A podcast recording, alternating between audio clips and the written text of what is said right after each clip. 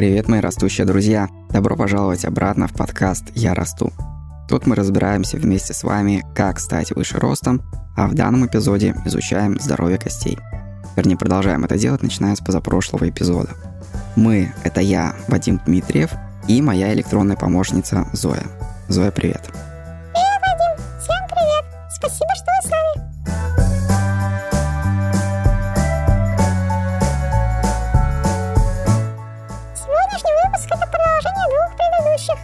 рассказывалось про питание и физическую активность для создания крепких костей, а также о том, что полезно, что вредно и многое другое. Если не слушали, то для вас в описании оставлены ссылки на эти эпизоды. Осталось добить эту тему и узнать другие факторы, которые в потенциале вредны для костей, про вредные привычки и болезни. И также дополню пару слов про вредные вещества, о которых не сказал в прошлом выпуске, когда говорил про питание. Собственно, с этого и начнем.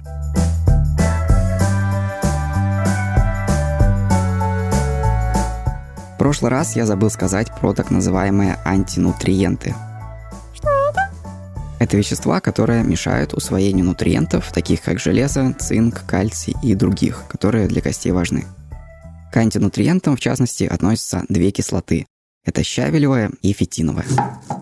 Щавелевая кислота, ее еще называют оксалатом, в большом количестве находится в шпинате и ревене. Когда эта кислота встречает кальций, она к нему липнет и не дает усвоиться должным образом. Это одна из причин, почему кальций из зелени плохо усваивается. Плюс к тому же зелень с оксалатами тоже может препятствовать усвоению кальция из других продуктов при одновременном их употреблении. Профессор Кони Уивер исследовал это явление и обнаружил, что при употреблении шпината и молока за один прием пищи кальций из молока усваивается на 20% хуже, чем если употреблять молоко отдельно. Не знаю, кто будет пить молоко со шпинатом, но, похоже, лучше не надо. В итоге эти две вещи ведут к тому, что повышается расход кальция, и кости могут стать слабее. Верно. Другая опасность – это риск образования камней в почках. Когда оксалат липнет к кальцию, то получаются камни, которые могут оставаться в почках. Поэтому, если употреблять оксалаты в большом количестве, то и вероятность камней станет больше. В связи с этим доктор Джилл Харрис, которая специализируется на лечении камней в почках, рекомендует взрослым людям не более 250 мг щавелевой кислоты в сутки. И при этом в рационе также должно быть 1000 мг кальция. При таком соотношении не происходит сильного вреда костям, расхода кальция и меньший риск образования камней. Например, в шпинате 700 мг оксалата на 100 грамм. То есть 20 грамм в сутки будет окей. Перечень с другими продуктами и количеством оксалатов в них смотрите по ссылке в описании. А что с фитиновой кислотой? Примерно то же самое. Она забирает на себя минералы. Но в отличие от зелени, которую мы в основном едим в сыром виде, продукты с фитиновой кислотой мы чаще обрабатываем. Нередко за нас это делают производители. И это снижает количество фитинов в таких продуктах. С оксалатами тоже можно поработать и снизить их количество. Например, варка иногда помогает. Но я не уверен, что зелень кто-то будет варить и вообще заморачиваться с этим. Фитиновая кислота в основном находится в злаковых, орехах и бобовых. А больше всего в пшенице и миндале.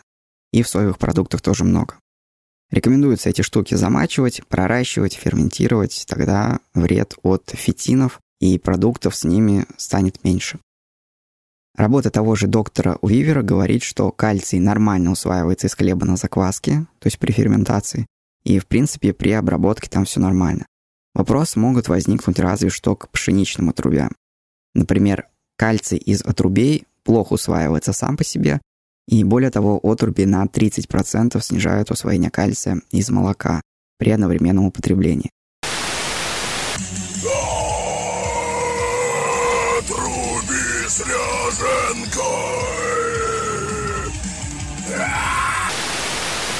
Отруби, безусловно, полезная вещь, например, для пищеварения, но для усвоения кальция не очень. Подводя итог этой части, не рекомендую от чего-то отказываться, по крайней мере до того момента, пока вам об этом не скажет врач, но ограничить продукты типа шпината или орехов, возможно, неплохая идея. И было бы правильнее не мешать молочные источники кальция с фитинами и оксалатами. Они все равно притянут откуда-нибудь кальций. иначе не усвоится. Хотя да, в общем, не знаю. По-хорошему, видимо, надо все-таки ограничивать и обрабатывать продукты. И достаточно употреблять кальция. Это будет правильнее. Если говорить в целом, то загубить кости оксалатами и фитинами у вас вряд ли получится. Потеря 1 или 2 мг какого-нибудь минерала глобально ничего не решит для здорового человека с нормальным питанием. Однако, если у человека есть проблемы с камнями, например, в почках или с усвоением веществ, то стоит погуглить эти темы подробнее. Возможно, вы найдете решение проблемы.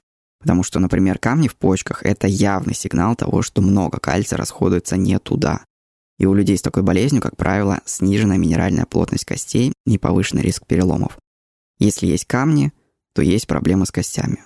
Важно не пускать на самотек. На этом тему с питанием мы закроем перейдем к следующему пункту. Это курение. Курение сигарет имеется в виду, как и питье алкоголя, это исследовали вдоль и поперек, и сейчас нам доносится из каждого утюга, что не надо курить, иначе будет больно, а-та-та и все такое. Кости от сигарет страдают. Ученые в США проанализировали 86 исследований общей численностью 40 тысяч участников и пришли к выводу, что курение негативно влияет на плотность костей, повышает риск переломов и так далее. Причем, чем дольше, чаще и раньше начинаешь курить, тем хуже последствия. И сложнее бросить. Абсолютно. А если вы вдруг захотите сделать операцию по удлинению ног, то и здесь хирург вам посоветует сперва бросить сигареты хотя бы на период операции. Потому что среди огромного множества осложнений, которые могут возникнуть во время послеоперационного периода, есть одно очень неприятное – это медленная регенерация кости в месте рассечения перелома. Врачи обнаружили, что такое осложнение чаще встречается у тех пациентов, которые усердно курят в процессе лечения, в процессе восстановления и растягивания. Поэтому это стандартное предупреждение. Те, кто нарушают это предупреждение, потом получают. Одна девочка, которая удлиняла ноги у нас в Питере, рассказывала, что с ней удлинялся парень на 6 сантиметров и при этом курил как паровоз. Чем воняет, сынок? Это кислород, братуха. В итоге Несмотря на юный возраст, ему было там около 22 лет, у него было очень медленное срастание костей, и в клинике он задержался на два месяца дольше, чем планировалось. Курение замедляет заживление костей. Да, это то, к чему все скатится. Если хотите больше на эту тему узнать, то посмотрите видео на YouTube-канале «Я расту», где подробнее я рассказывал, как курение тормозит рост. Там некоторые механизмы показаны подробнее. Ссылку тоже оставлю, а пока двинемся дальше к следующему вредному фактору. Зоя. Следующий вредный фактор – это недостаток сна. Один очевидный фактор сменяет другой очевидный. Рост и восстановление происходит во сне. Уверен, что вы это уже где-то слышали. При хроническом недосыпании рост и восстановление замедляются. В теле накапливаются ошибки, воспаление, и мы видим болезни, в том числе скелетные. Исследование в Китае в 2011 году показало, что даже у здоровых молодых людей всего за одну неделю недосыпания заметно проседают гормоны, а при хроническом недосыпании из-за этого уже разваливаются кости. Участницы китайского исследования, которые спали меньше 6 часов в сутки, имели более низкую костную массу, чем те, кто спали 8 часов. В качестве пояснения ученые пишут, что, вероятно, ключевую роль здесь играет кортизол, гормон стресса, который повышается из-за нехватки сна и известен своими разрушительными свойствами. Дальше про него еще скажу подробнее.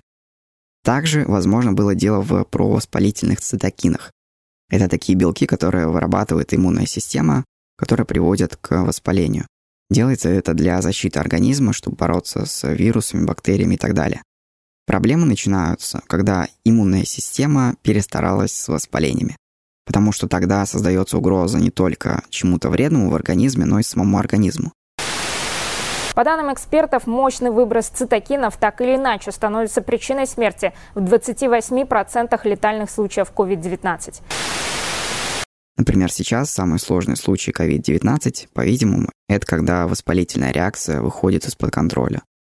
Что-то подобное, то есть такого же рода воспаление, наблюдается при недостатке сна. Работа доктора Мишель Миллер в Великобритании демонстрирует, что провоспалительных цитокинов значительно больше у людей, которые спят 5 часов в сутки, чем у тех, кто спит 8 часов.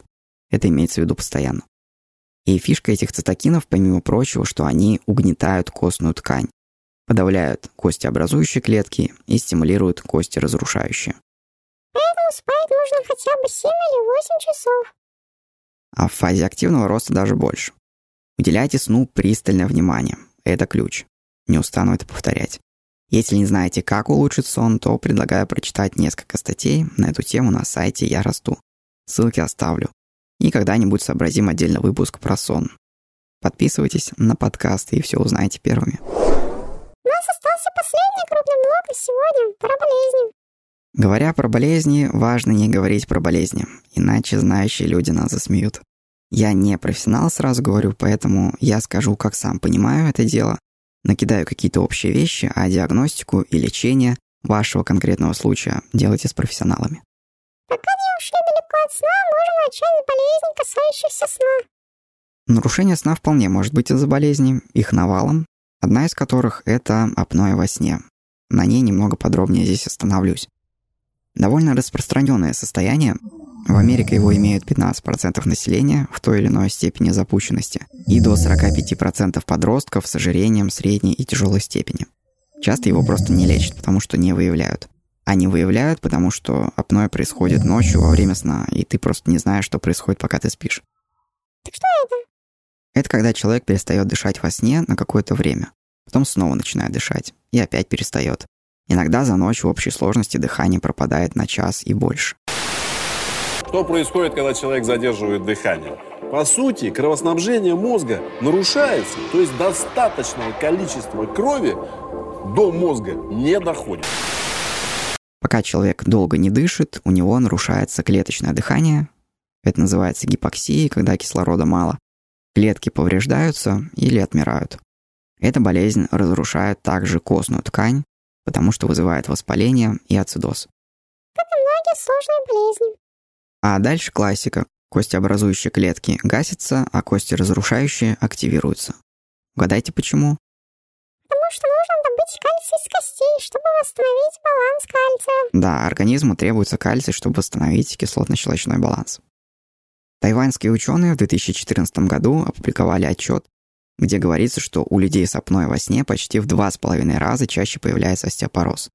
Они взяли 1400 человек с апноэ и в течение шести лет сравнивали с контрольной группой без апноэ. Всем участникам было больше 40 лет, и получилось, что в первой группе каждый 65 человек заболевал остеопорозом в течение 6 лет, а во второй группе без апноэ каждый 165. То есть в два с половиной раза реже во второй группе. По итогу сошлись на том, что апноэ костям вредит. Если чувствуете, что не хватает дыхания во сне, или вы громко резко храпите, сонливость или другие признаки апноэ, или какой-то другой болезни, которая мешает нормально выспаться, то обсудите это с врачом. Мне кажется, у меня тоже в детстве была какая-то такая фигня типа апноэ, потому что я постоянно дышал ртом, то есть не хватало воздуха, иногда был дискомфорт с дыханием, возможно, потому что мне постоянно прилетало по носу на единоборствах, может еще что-то, но это было, но было прям недолго, около года. Потом как-то все само собой решилось. Я научился дышать носом, и проблема вроде ушла. Иногда в легких стадиях это можно самостоятельно исправить за счет того, что научиться правильно дышать. Многие люди просто дышат неправильно. Принимаю. Отпускаю.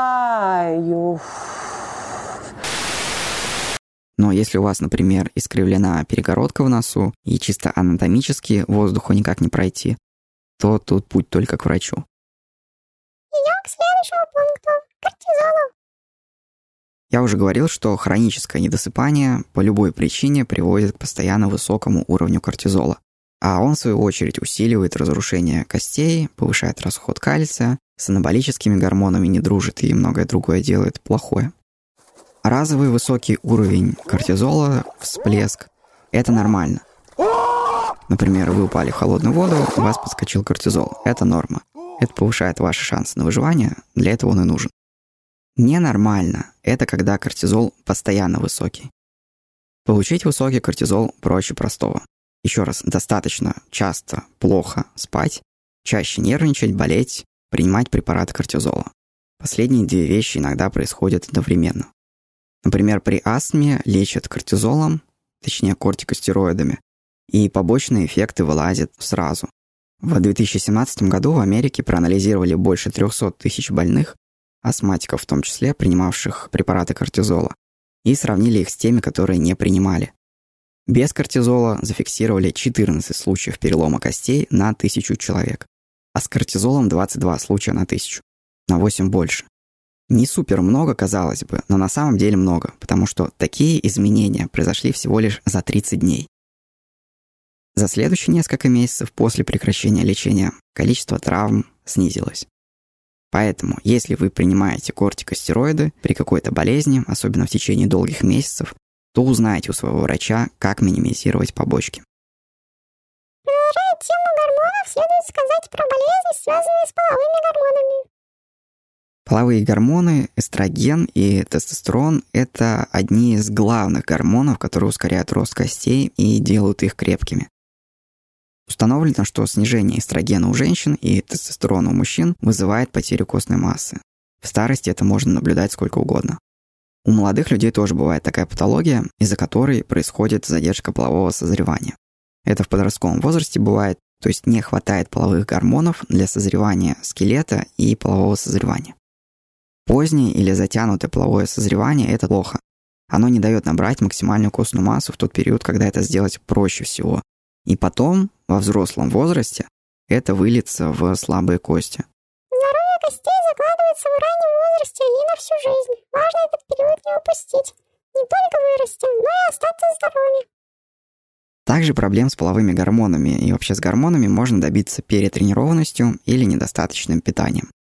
То, о чем я вещал в позапрошлом выпуске.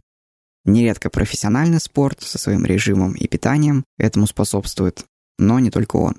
Всякие диеты тоже. У женщин это, видимо, чаще бывает, потому что красота, все дела. В общем, это тема огромного разговора. Не сегодня. Следите за уровнем своих половых гормонов. Если у вас какие-то проблемы есть, то спросите врача. Современная медицина здесь очень эффективна. Идем дальше. И здесь у нас препараты, понижающие холестерин. Такие препараты затрудняют получение витамина D и ослабляют кости. Холестерин в коже под действием ферментов превращается в 7-дигидрохолестерин и затем под действием ультрафиолета э, превращается в холикальциферол. Далее в печени у него добавляется гидроксигруппа, и он превращается в кальцидиол. И далее в почках у него прибавляется еще одна OH, получается кальцитриол, он же витамин D. Это заметили давно, еще в 1978 году. Описан случай, когда женщина на препаратах, понижающих холестерин, за два года испортила себе костную ткань. Начали искать причину и предположили, что произошло это из-за проблем с витамином D. Потом был курс витамина D дополнительно, и за 6 месяцев смогли добиться заметных улучшений. Это не решение для каждого случая. При приеме таких препаратов консультируйтесь со своим врачом, как можно урегулировать, чтобы было поменьше вреда. Из болезней у нас остались те, которые связаны с питанием. Любое лечение или состояние, которое вызывает плохое усвоение кальция или витамина D, может привести к ослаблению костей.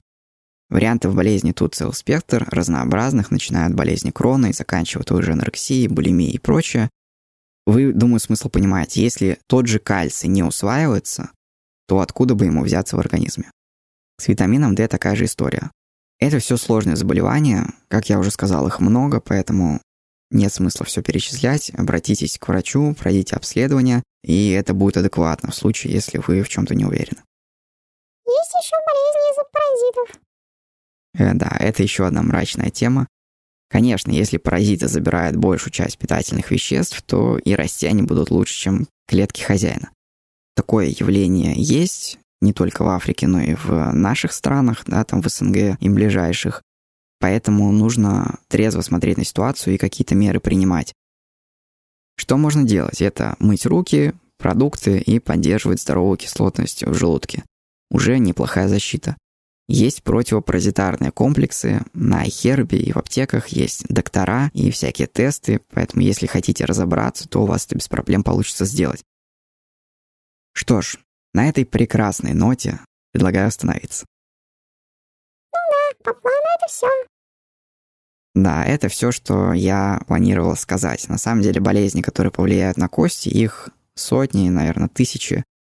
Проблема с любым органом – это в перспективе и проблема костей тоже. Гормон роста – это вообще отдельная тема в заболеваниях, мы его сегодня даже не касались. Все это затрагивать, естественно, не получилось бы за один эпизод, да и не планировалось. В общем, и знать простому человеку все эти болезни, в принципе, не обязательно. Я считаю, достаточно проверять себя, проходить диагностику, сдавать анализы, и врачи подскажут, если что-то обнаружится аномальное. Я же ставил перед собой задачу хотя бы какие-то слабые места для вас подсветить, и чтобы вы смогли лучше наблюдать за собой и близкими. А для самых любопытных я оставлю также ссылку на статью, где приведен более-менее полный перечень опасных для костей болезней.